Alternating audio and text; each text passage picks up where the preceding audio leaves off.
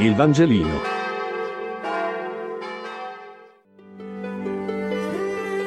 Lunedì 7 settembre. Luca 17, 1-3. Lettura del Vangelo secondo Luca. In quel tempo, il Signore Gesù disse ai suoi discepoli, È inevitabile che vengano scandali, ma guai a colui a causa del quale vengono. È meglio per lui che gli venga messa al collo una macina da mulino e sia gettato nel mare piuttosto che scandalizzare uno di questi piccoli. State attenti a voi stessi. Con queste parole Gesù si rivolge ai suoi discepoli e detta loro le regole per la vita comunitaria. Li mette in guardia dal male. È inevitabile che succedano scandali. La nostra vita non può essere risparmiata dal male è ineluttabile, inevitabile che la nostra vita contenga il male. Mette anche in guardia, però, colui che commette il male, perché per lui le conseguenze saranno gravissime. L'attenzione è rivolta soprattutto verso i piccoli.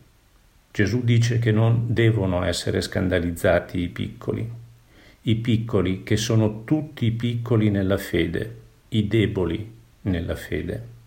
Nella condanna del malvagio è dettata la regola del nostro vivere, che deve essere testimonianza trasparente e credibile della nostra fede in Cristo. Mi colpisce che Gesù usi la parola scandalo.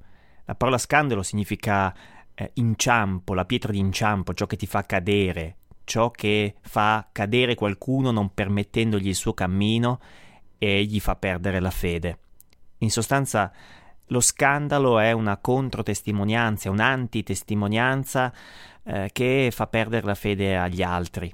E forse questa cosa per Gesù è più grave che un peccato o un male generico, anche grande, ma che uno riconosce come tale, uno, dove uno chiede scusa. Eh, quello può non essere di inciampo, di scandalo, perché uno lo riconosce e chiede scusa. Invece ciò che è una controtestimonianza, un'antitestimonianza, uno scandalo vero, forse è qualche cosa di cui uno si accorge molto meno, del quale uno può chiedere perdono molto meno, ma che lascia ferite molto più profonde negli altri.